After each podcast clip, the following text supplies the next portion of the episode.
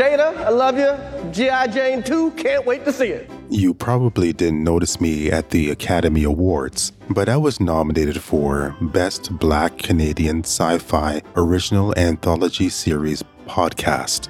Of course, my nomination was overshot by by this guy. oh, wow. Wow. Of course, that's what everyone talked about. The slap that was heard around the world. Well, there goes my time to shine in the sun. There goes my moment of glory because of what happened next. Keep my wife's name out your mouth. I still appreciate my Academy Award for the Best Black Canadian Sci Fi Original Anthology Series podcast. Even if no one else appreciated it, thank you so very much for this magnificent award. And by the way, this is a bonus episode. This episode is going to go a little bit behind the scenes of how I produce this show. And while you're at it, while you're listening to this episode, if you could do me a favor, the best way to promote a podcast is word of mouth, uh, or that means you telling somebody else about this show. So please tell two of your friends, or even strangers as well, or anyone that's crazy enough to listen to this show. Thank you so much, and here we go. Have your boarding passes ready. Take a seat by the window and recline your chair. The mothership is about to take flight. We will go behind the scenes of the Poetic Earthlings podcast and discover the creative process at work.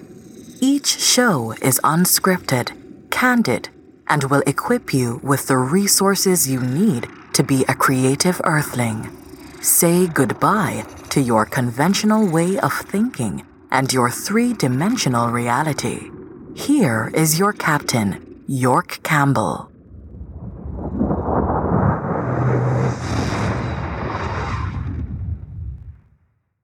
My wife wants to buy one of those cute baby Yoda dolls. For the record, my wife doesn't have any type of Star Wars action figures, even dolls for that matter. She was in the kitchen. I was in the living room, minding my own business. I'm not even sure how we got started talking about Star Wars, but she said that she was on Amazon and she came across this adorable doll, a baby Yoda. Now, this doll is not like any other doll. It could say around roughly 120 things. 120 baby Yoda, I guess, Googles and whatever baby Yoda says. This thing could do it. So I said to her, Are you for real? I mean, this thing cost over a $100. Do you really want to get a baby Yoda? You don't even play with dolls. She was sure of it. She said, Yes, do it for me. I really want this doll. But here's the kicker when she gets the doll, according to her, she's not even going to open the box. She wants to buy this baby Yoda and keep it as a collector's item. So, in the distant future, I guess when her and I are retired, in our rocking chairs. We could sell the baby Yoda, we could cash it in and get a lot of money from it. I opposed strongly to her. It kind of led into a little bit of a a little bit of an argument. I said, Are, uh, do you really want us to buy this baby Yoda? You know how much things cost? Over a hundred dollars. You're not going to open it. It's just going to sit there staring at us, collecting dust. But she said, Well, you get everything that you want just give me this. Just give me something that I want instead. Again, this went back and forth. I thought of it after the fact, and I was thinking, well, how ingenious is Star Wars?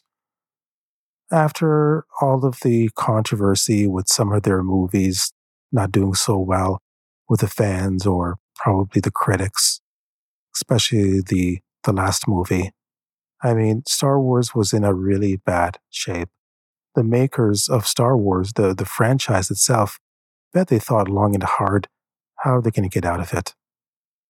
For me, I like all of the Star Wars movie. I know that's pretty unpopular thing for me to say. I even like the prequels. As soon as you hear this, especially if you are a Star Wars purist, you're probably going to hit unsubscribe because all of the purists of Star Wars, they can't stand the prequels. But I, I like them all. I guess when it comes to Star Wars, I'm easy to please. Star Wars did something very small to win back the purist and to win back the hearts of the Star Wars fans when they created the show Mandalorian. And not just the show, they did a very small thing, very small thing that brought in the audience that they lost with the movies. They created Yoda, but they made him into a baby. They made Yoda not the Yoda that we know from the movies, but they made a Yoda that looks like Yoda, but he's a baby.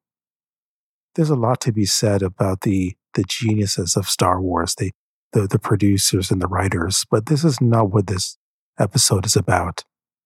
This is about the lessons I've learned, the vital lessons I've learned through the many years of watching Star Wars, over 40 years of Star Wars. But these are some of the lessons I've learned, particularly from Yoda. I can't do the Yoda's voice. I mean, the older Yoda. If I tried even on this episode, it's going to sound ridiculous.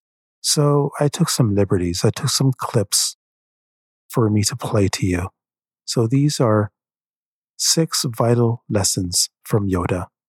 Lesson one Impossible to see. The future is. There's some people out there, they try to predict the future. I remember this one guy, he was on on a TV show, him and his wife.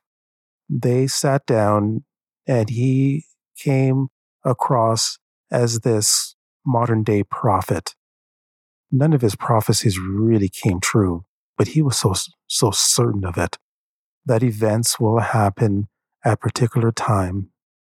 His wife brought in the news clippings and the articles, and he will sit down and read through them, and he will make some some predictions and saying that this is going to happen at this particular time.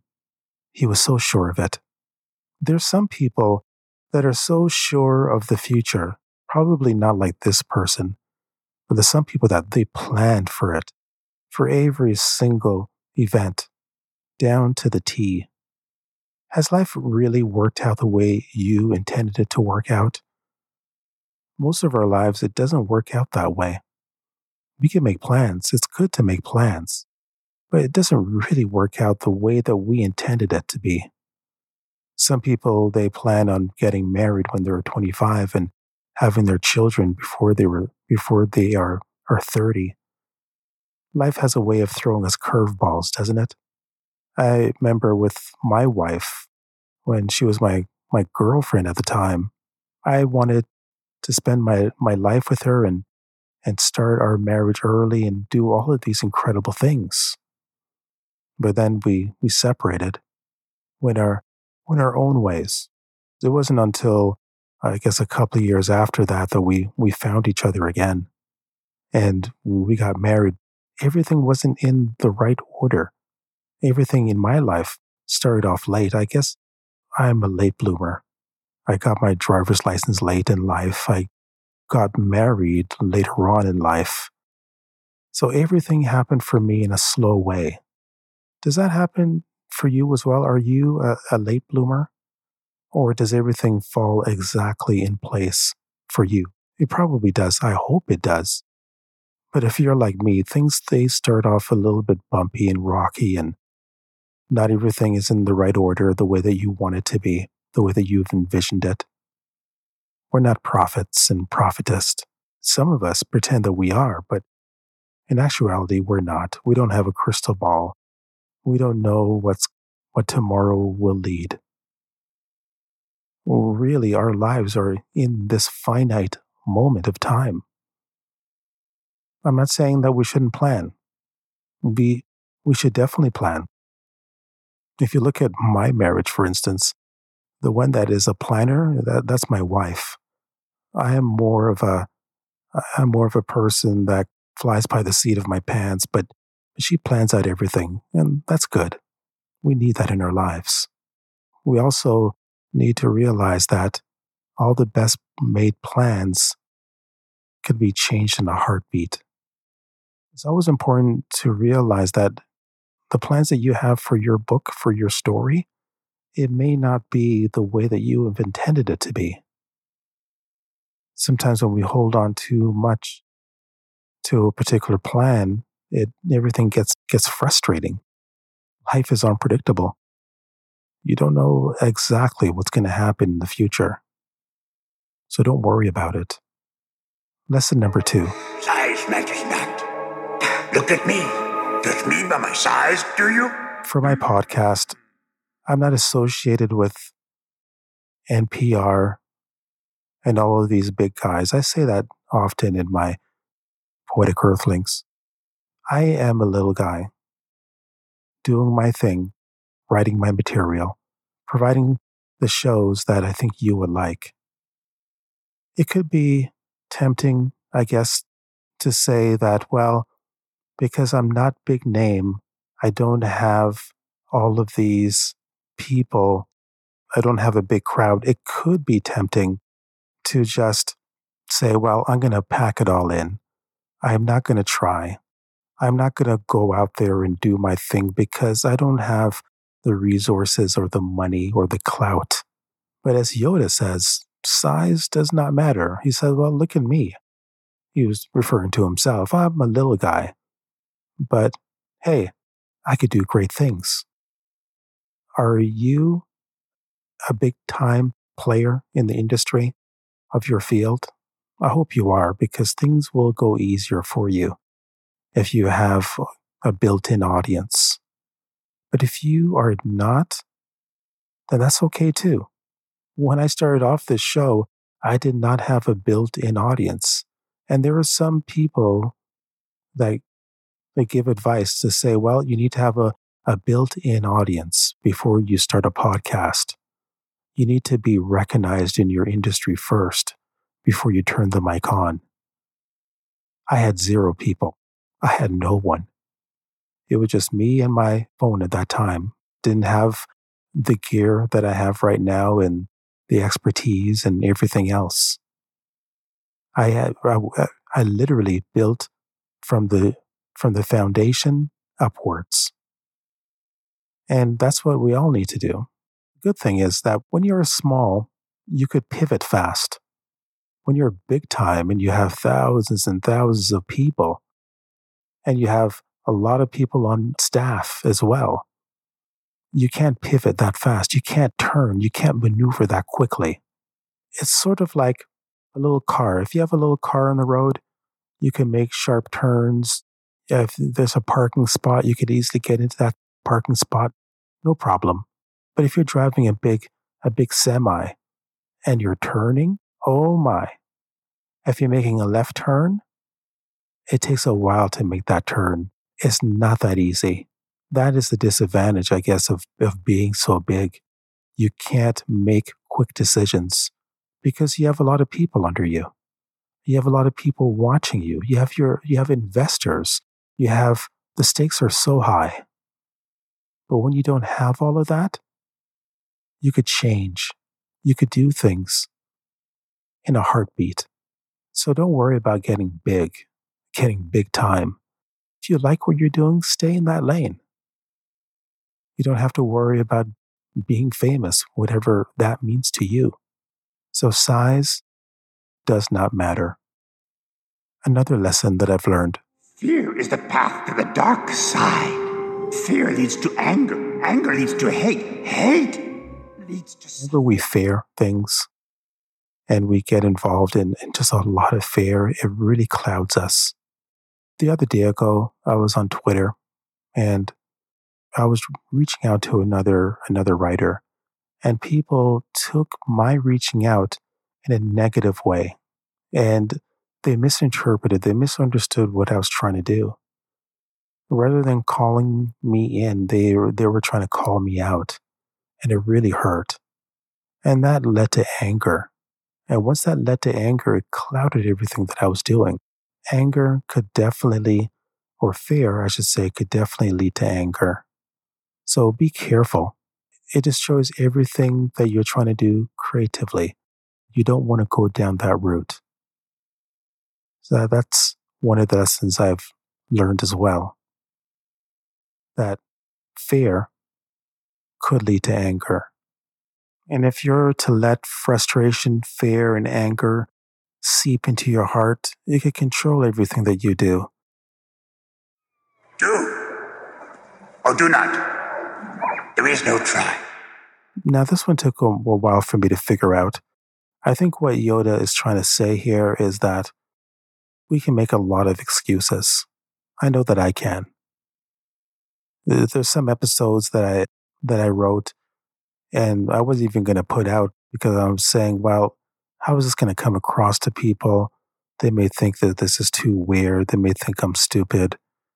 And there's a lot of a lot of excuses, a lot of reasons that I call them not to do things. But sometimes our reasons there are they're actually excuses. So it's important to to recognize that that we should just simply go for it. If it's ethical and if it's if it's moral, then just go for it. Take a shot. The last lesson on this, lesson number six. You must unlearn what you have learned. This lesson is important. We could get so caught up in thinking that we know the right thing to do at all times. Could be so full of ourselves that we could get in our own way and not wanting to learn something new. We need to be willing to unlearn things because a lot of the things that we've learned is not even true. A lot of the things that we know about ourselves the negative stuff that we picked up, the persona that we have, is not true. We may think it's true. We may walk around with this negative persona, but people don't even look at us that way. Why are we looking at ourselves that way? We need to break that down. We need to get rid of it. If we want to learn something new, we need to throw away the old. It's very important. It's very important for me to do that as well. And constantly, I'm trying to do that. It's hard for me to think in a positive way. I have a lot of self doubts, a lot of fears, a lot of anxieties. I am praying all the time about those things.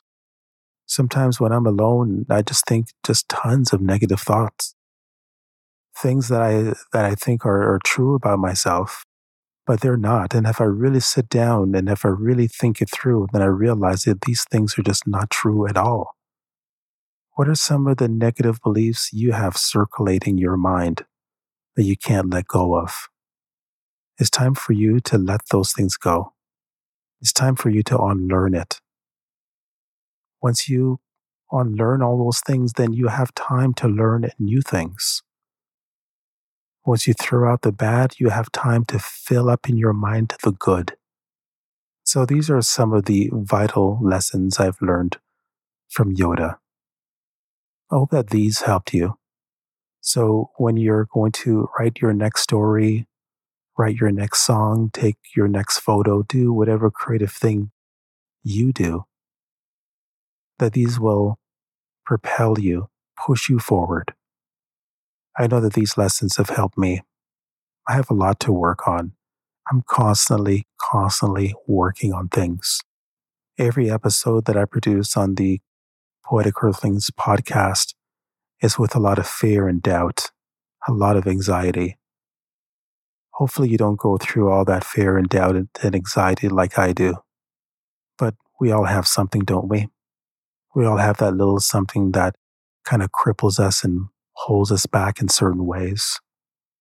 We need to identify that and, and get rid of these things one by one.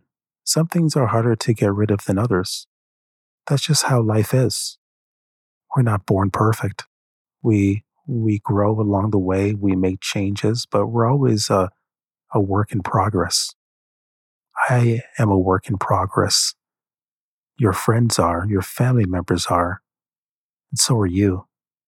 I know that even within my marriage, my goodness, my wife she's a work in progress, and she she will say the same thing about me. I'm always forgetting things in the house. She's constantly picking up after me. Seriously, she has a checklist of 155,000 rules, and I'm always breaking those rules. I'm leaving my things here, forgetting to forgetting to take out the garbage. The, the, the list goes on. I should probably have her on the show to tell you all the areas that, that I lack in. But at the end of the day, she loves me, and I could feel that love from her. And at the end of the day, I love her as well. There's a bond that's there, despite all of our failures. There's somebody that, somebody special in your life that thinks that you are worth it, that you are amazing.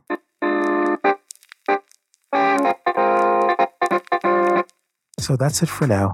These six vital lessons from Yoda.